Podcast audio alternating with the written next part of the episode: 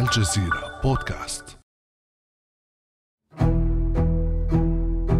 كان السؤال الأخير الذي طرحه غسان كنفاني في نهاية روايته رجال الشمس لماذا لم تدقوا جدران الخزان؟ لماذا لم تقرعوا جدران الخزان؟ لماذا؟ واليوم دق الأسير الراحل خضر عدنان جدران الزنزانة لكن لم يجبه أحد. فواصل إضرابه عن الطعام في سجون الاحتلال الإسرائيلي لسبعة وثمانين يوماً إلى أن استشهد داخل زنزانته في سجن نتسان. حالة من الغليان سرعان ما سادت صفوف الأسرى في سجون الاحتلال الإسرائيلي فيما انطلق إضراب عام في فلسطين وتحديدا في مدينة جنين مسقط رأس خضر عدنان. الدفاع عن الكرامة الإنسانية لنا داخل الأسر الدفاع عن كرامتنا عن أسيراتنا الدفاع عن عن حريتنا وقف نزيف أعمارنا داخل الاعتقال الإداري كلها دوافع قوية للدفاع عن حريتنا بالأمعاء الخوية أعتقد أن يجب أن يكون هناك دافع قوي لهذه الدوافع المهمة للخوف وحتى وسط لو وصلت الأمور للشهادة. فمن هو الشهيد خضر عدنان؟ ولماذا أضرب عن الطعام؟ وما انعكاسات استشهاده على الأسرى في سجون الاحتلال والمقاومة في فلسطين؟ ولماذا يتخوف الاحتلال الإسرائيلي من إضراب شامل من المحتمل أن يخوضه الأسرى الفلسطينيون؟ أنا أمال العريسي وهذه حلقة جديدة من بودكاست الجزيرة بعد أمس. أستضيف اليوم الكاتب الفلسطيني الأستاذ يوسف فارس. أهلا وسهلا بك أستاذ يوسف. أهلا وسهلا بك وتحياتي لك ولجميع السادة المستمعين. يا مرحبا. بداية أستاذ يوسف حدثنا عن خضر عدنان. من هو الأسير الشهيد خضر عدنان؟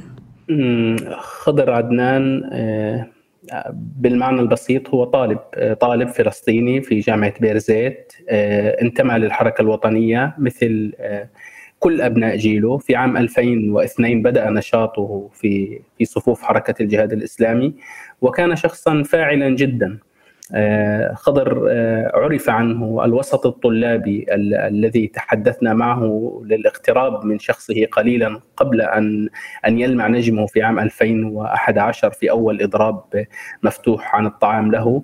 آه، قالوا عنه أنه الأنشط أنشط الطلاب واكثرهم قدرة وحرصا على خدمة زملائهم. آه، وأيضا هو ناشط آه، سياسي آه، وطني شديد البساطة وشديد التعقيد في ذات الآن.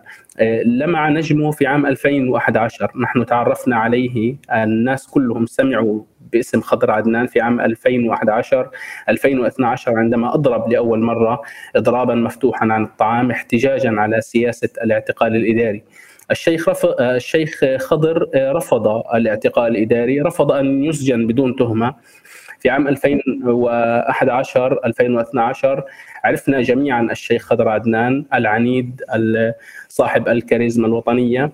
خصوصية التوقيت الذي أضرب فيه الشيخ خضر عدنان في عام 2011 أنه آه، موسم البطالة الوطنية في الضفة الغربية، موسم ال ال ال ال الكرب الوطني، يعني المشهد الفلسطيني كله خرج من من انقسام آه، ضرب أساسات المجتمع، شرخ اجتماعي وسياسي استغلته دولة الاحتلال في في تغريب الفلسطينيين في الضفة وطنيا وإلهائهم في في آه، تحت الاحتلال والسلام الاقتصادي. برز صوت برز صوت الشيخ خضر عقب نجاحه في في إطلاق سراح نفسه وتحرير نفسه من الأسر. بدأ يجوب الضفة الغربية بكل مناطقها. بدأ يصنع الحدث. يعني الشيخ خضر عندما استنى سنة الإضراب المفتوح عن الطعام وتبعه العشرات من الأسرى آه، واستطاعوا الفكاك بأنفسهم من الأسر هو صنع أحداث صنع أحداث متكررة أقلقت الاحتلال خلخلت حالة الهدوء التي يحرص الاحتلال على إبقائها لتمرير المخطط الاستيطاني. هكذا هو عرفناه في 2011 طيب أستاذ يوسف حدثنا عن الشهيد خضر عدنان عن حياته الخاصة عن أبنائه وعائلته ومسقط رأسه. من بلدة عرابة آه، قضاء جنين آه، ولد خضر عدنان هناك عام 1978 عمره حين استشهاده 45 عام. اليوم الأول المرة الأولى التي أضرب فيها عن الطعام كان في عمر 26 عام عندما كان معتقلا في سجون السلطة لنشاطه السياسي عام 2004 هو متزوج من شريكة عمره رندا موسى جيشه الأول كما وصفها لأكثر من مرة أنجب منها تسعة أبناء. والديه بسيطين رحلت أمه عام 2017 ووالده توفى بمرض كورونا في عام 2020 خضر أنجز أو أتم دراسة الثانوية العامة بتقدير جيد جدا وتخرج من كلية الرياضيات الاقتصادية. انهى البكالوريوس من جامعة بيرزيت ومنها أيضا انهى دراسة الماجستير لكنه عمل خبازا كان يعمل خبازا ويعيل أسرته وأبنائه من بيعه لمناقيش الزيت والزعتر في ذات مرة سألته وأنا أشعره بأني اربى بشخصيته الجامعة والوطنية والكبيرة بأن يعمل خبازا يجوب الاسواق والحسب وورش العمال يبيعهم المناقيش كل صباح. قال لي أني أني لست قائدا وطنيا يمكن أن يجلس في مكتب مكيف أنا مخلوق من مخلوقات الله بسيط جدا. أرفض كل ما يقدح بكرامتي وختم بقوله أنا لا أظن أن بيع مناقيش الزيت والزعتر واللبنة قد تقدح في كرامتي لذا أنا أمتهن ما يوفر لي لقمة عيشي بدون أن أذل. من خلال هذه المحادثة أستاذ يوسف بينكما يبدو أن شهيد خضر عدنان رجل صاحب مبدأ، رجل يؤمن بالفصل بين الاقتصاد الإسرائيلي والاقتصاد الفلسطيني، ليس فقط الفصل وإنما عزل الاقتصاد الفلسطيني عن الاقتصاد الإسرائيلي، فلماذا خاض خضر عدنان هذا الإضراب وواصله حتى النهاية. بالضبط الشيخ خضر هو يمتلك تلك الفكرة التي تحدثت عنها. هو هو يعتقد أننا في حالة عدم استقرار معيشي. يعني الشعب الذي يعيش تحت الاحتلال يجب ألا يركن إلى حياة مستقرة. يجب ألا يعمل في المهن التي يوفرها الاحتلال في منظومة الاقتصاد التي يصنعها الاحتلال أو الشركات التي تعتاش بوجود الاحتلال. يعني هو يدرك بفهمه البسيط أن هناك طبقة كومبرادور أنشئت كنتاج لوجود هذا الاحتلال، الشيخ خضر هو مستقل اقتصاديا بالحد الذي يعينه على الحياة، لذا عمل في هذه المهنة، أما لماذا؟ أما لماذا استمر الشيخ خضر عدنان في إضرابه عن الطعام؟ فدعيني أستذكر آخر مكالمة تحدثت بها مع زوجته. مع زوجته أم عبد الرحمن رندا موسى. قلت لها أن أنه في حسابات المنطق الآن. المعركة التي سيخوضها الشيخ خضر عدنان هي معركة خاسرة. يعني انت أنت الآن أمام حكومة يمينية متطرفة أمام ايتمار بن غفير الذي يضع نصب عينيه وزير الأمن القومي الذي يضع نصب عينيه كسر الأسرى وتحطيم إرادتهم. أجابت زوجته وفق ما قالت أنها تعلمت على يد الشيخ خضر ذلك بأنه بأن التجار وحدهم هم الذين تعنيهم معايير الربح والخسارة. يعني الشيخ خضر عدنان لا تقوم فلسفته في المعارك التي يخوضها بحسابات واحد زائد واحد يساوي اثنين. هو يبذل ويضحي ويعتقد ان ان أن الاحتلال أجبن وأضعف من أن يواجهه. أنا تحدثت مع خضر عدنان كثيرا يعني أجريت معه عدة أدرت معه عدة حوارات وتعرفت بشكل مقرب عن فلسفته في المقاومة، الشيخ خضر عدنان وإن لم يصرح بذلك يعني منذ قيامته في عام 2011 شعرت أنه يريد أن يكون الفادي أو المسيح الذي الذي يفدي قومه ويعيد الاعتبار للحالة الوطنية. أعتقد أن الشيخ خضر عدنان كان يدرك أن الحالة الوطنية لابد لها من مضح، لابد لها من شخص يحمل عبئها على كاهله وربما أراد القيام بهذا الدور حتى في استشهاده، يعني في في في معركته الأخيرة في معركته الأخيرة الشيخ خضر قدمت بحقه لائحة لائحة اتهام مكونة من 25 تهمة مبنية على تهم الاعترافات الغير.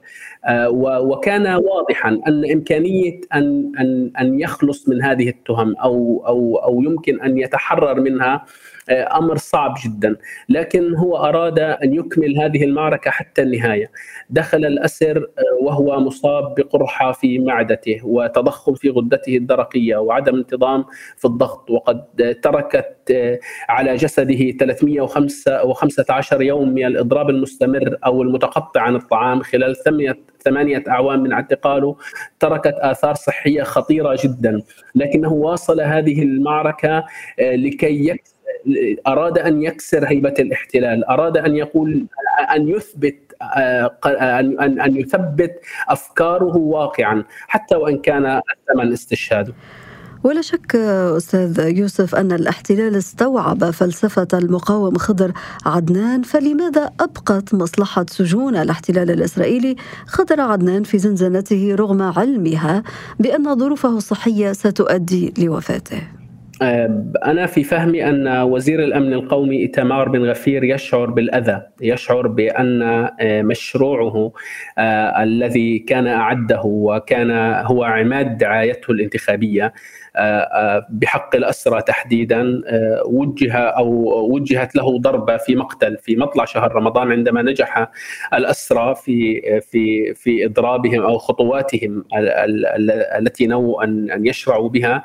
نجحوا في كسر كل إجراءاته العقابية من الاستحمام تقييد مدة الاستحمام بأربعة دقائق من حرمانهم من آه، رغيف الخبز من كل الخطوات الانتقامية استطاع الأسرى أن يكسروا آه، ما يخطط له و في تقديري أو في فهمي أنه في وقتها أن الحوار الذي دار بين الأسرى ومصلحة بين الأسرى آه، الطرف الآخر فيه لم لم تكن هي مصلحة إدارة السجون الإسرائيلية أي لم يكن ايتمار بن غفير الجهة التي يمثلها ايتمار بن غفير. كان كان جهاز الأمن العام الإسرائيلي الشباك ورئيس جهاز الأمن العام الإسرائيلي الشباك كانوا يقدروا أن من شأن معركة الأسرى أن تفجر آه، بركانا كبيرا في وقت آه، دولة الاحتلال فيه لا تريد أن أن تفتتح في شهر رمضان المشتعل وفق تقديرها عدة جبهات. من تلك اللحظة أنا أعتقد أن مصلحة إدارة السجون ووزير الأمن القومي وضع نصب عينيه مسألة رد الاعتبار آه، اغتيال خضر عدنان على هذه الشاكلة يحمل عدة اعتبارات. الاعتبار الأول يحمله شخصه بصفته أحد آه، المستنهضين للضفة الغربية المحتلة وقد نجح مرارا منذ عام 2000 2011 وحتى 2021 في آخر اعتقال له نجح في كسر كل الاعتقالات الإدارية. خمسة مرات استطاع أن يكسر قرارات المحكمة العسكرية الإسرائيلية. بما أنك أشرت إلى الاعتقال الإداري الذي ينتهجه الاحتلال الإسرائيلي لماذا يستمر هذا الأسلوب برأيك؟ الاعتقال الإداري هي آه، كما أسلفت هي سياسة بريطانية. آه، يعني في في عام 2022 اعتقلت قوات الاحتلال نحو سبعة آلاف فلسطيني حكم على أكثر من 1500 منهم حكم على أكثر من 1500 منهم بأحكام إدارية. الاعتقال الإداري هو إجراء وقائي يعني دولة الاحتلال تشن حملات كبيرة في الضفة الغربية حملة كاسر الأمواج مثلا.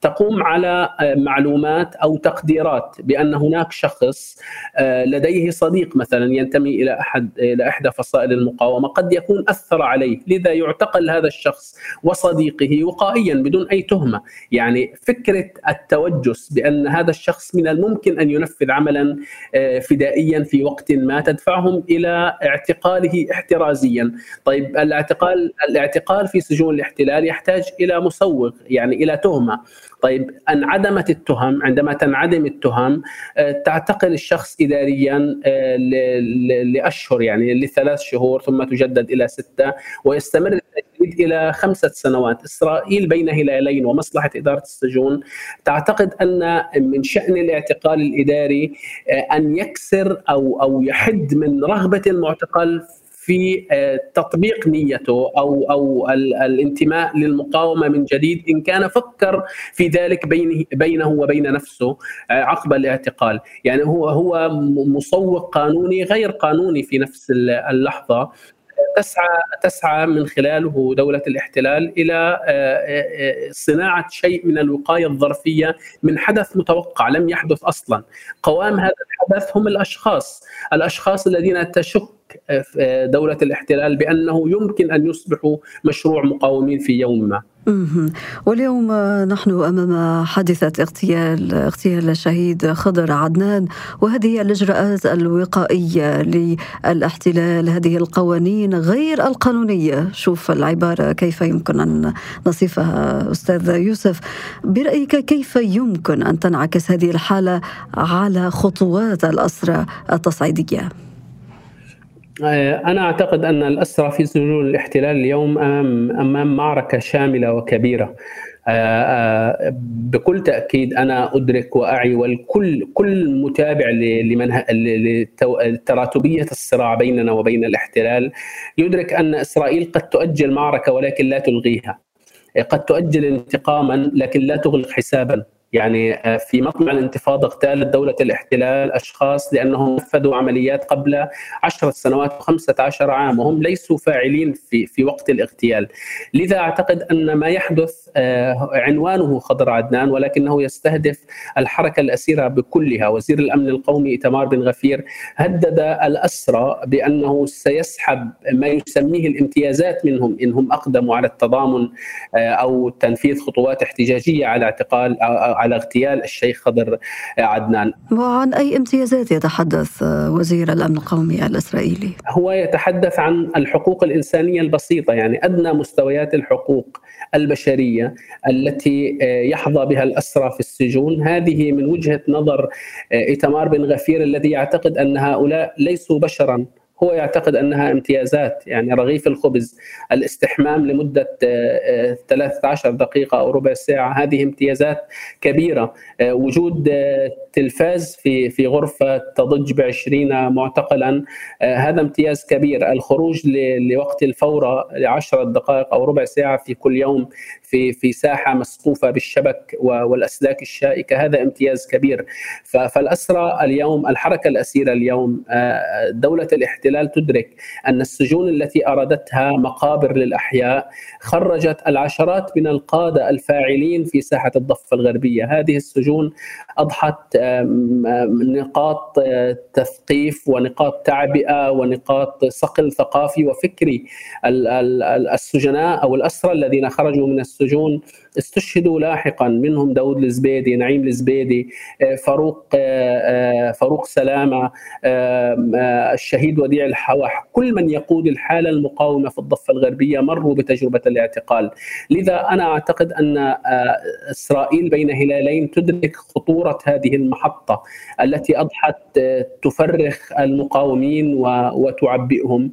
لذا فإن المطلوب اليوم آه، أو أو المخطط اليوم أن يشغل الأسرى في أنفسهم في متطلباتهم الحياتية البسيطة. ألا يفكر الأسير في إعداد دراسات عليا أو جلسات تثقيف أو دراسة كتب فكرية أو تعلم لغة عدو ليأمن مكره كل هذه يعتبرها الاحتلال كل ذلك يعتبره الاحتلال رفاهية. ما يراد للأسرى هم أن ينشغلوا في في رغيف الخبز في فترة الاستحمام في كل هذه التفاصيل التي تشغلهم عن المعركة التي هم جزء منها عن الحالة الوطنية التي هم ترس أساسي في ماكنتها وهذا ما فشل فيه الاحتلال أستاذ يوسف فشل في إخضاع الأسرى الفلسطينيين واستجاب الاحتلال في أكثر من مناسبة لشروطهم. بكل تأكيد بكل تأكيد آه، يعني الأسرى يمتلكون آه، حصانة وطنية وهم أصحاب تجربة وقد تعاملوا مع السجان طويلا. يعني هم يدركون عقلية الاحتلال يدركون كيف يديرون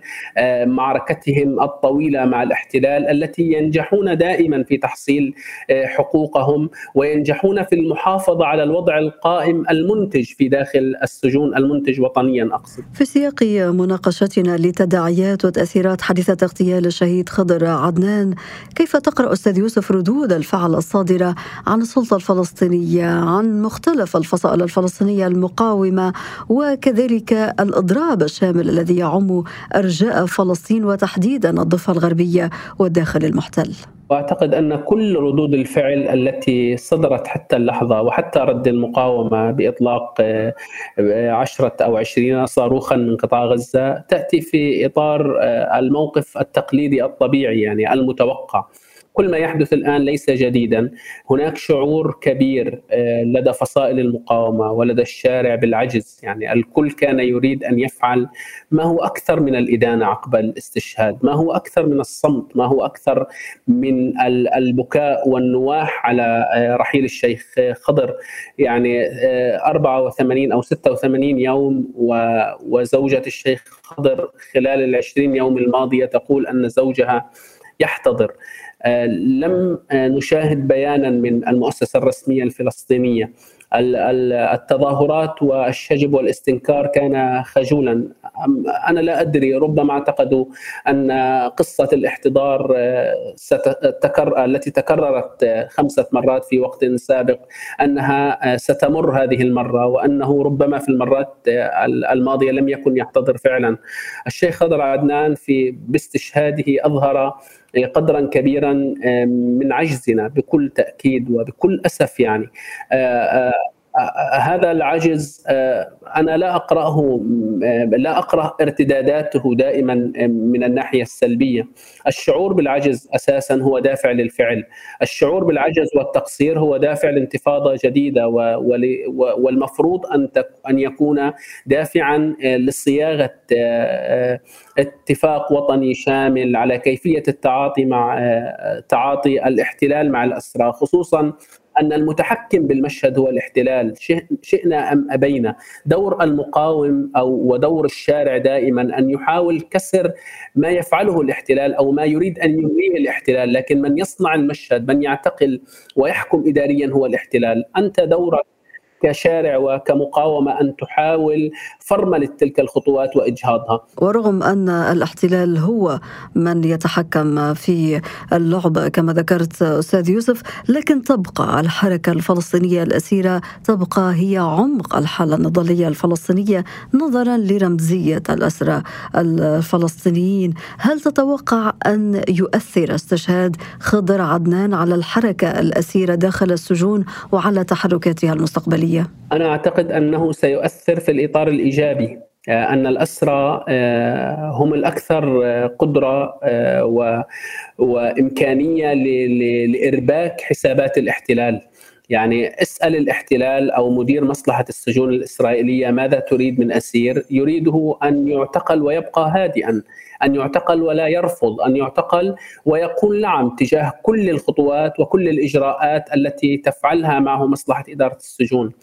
آه، اليوم ما أنا آكد منه أن الأسرى لن يصمتوا آه، ولن يتركوا آه، في وقت لاحق مصلحة إدارة السجون تتفرد في مصائرهم وتتحكم في أعماقهم في في أعمارهم. أعتقد أننا أمام مرحلة سيبدأ بها الأسرى والكل الوطني كسر سياسة خطوات لكسر سياسة الاعتقال الإداري. محاربة سياسة الإهمال الطبي والقتل البطيء لا سيما أننا آه، أمام حالة راهنة اليوم آه، يعني الأسير وليد دقة آه، كل يوم نسمع وصاياه ونسمع أنه يحتضر ونسمع أن وضعه الصحي حرج. الأسرى والحركة الفلسطينية بكلها أمام استحقاق كسر جريمتين إسرائيليتين ترتكبا أو ارتكبتا خلال آه، عمر هذا الاحتلال وهما الاعتقال الإداري وسياسة الإهمال الطبي. أخيرا أستاذ يوسف بغض النظر عن انعكاسات حادثة اغتيال خضر عدنان وتاثيراتها على الحركة الأسيرة، لا شك أن هذه الحادثة ستسلط الضوء على عقوبة الاعتقال الإداري، هل تعتقد أن الاحتلال قد يتراجع عن هذا النهج، نهج هذا الاعتقال السالب للحرية؟ الحرية دون أي مسوغ قانوني؟ أنا أعتقد أن من يفرض إرادته هو الأكثر قدرة على الصبر والأكثر قدرة على الصبر وأباطرة الصبر هم الأسرى في سجون الاحتلال آه، الأمر منوط آه، بقدرة أبطالنا في السجون على انتزاع هذا الحق وتعطيل هذا القانون الظالم لذا أنا متفائل بكل تأكيد بأن هؤلاء الأبطال الذين يخوضون طيلة فترة اعتقالهم آه، معارك آه، مدارة بحرفية كبيرة وبصبر آه، كبيرين يستطيعون ذلك. مصلحة إدارة السجون الإسرائيلية ومن خلفها دولة الاحتلال لا تقوى على حالة من الفوضى وحالة من الاستنفار في داخل السجون. قد تنعكس إلى جبهات خارجه وقد تنعكس إلى الواقع الميداني في داخل دولة الاحتلال وفي قطاع غزة. لذا فإن كل آه، ما نأمله ممكن. الأمر منوط بالصبر والإرادة آه، وكل ذلك آه، يحمله أسرانا بكل تأكيد. رحم الله شهيد خضر عدنان الكاتب الفلسطيني الأستاذ يوسف فارس. شكرا جزيلا لك على كل هذه التوضيحات. شكرا جزيلا. كان هذا بعد أمس.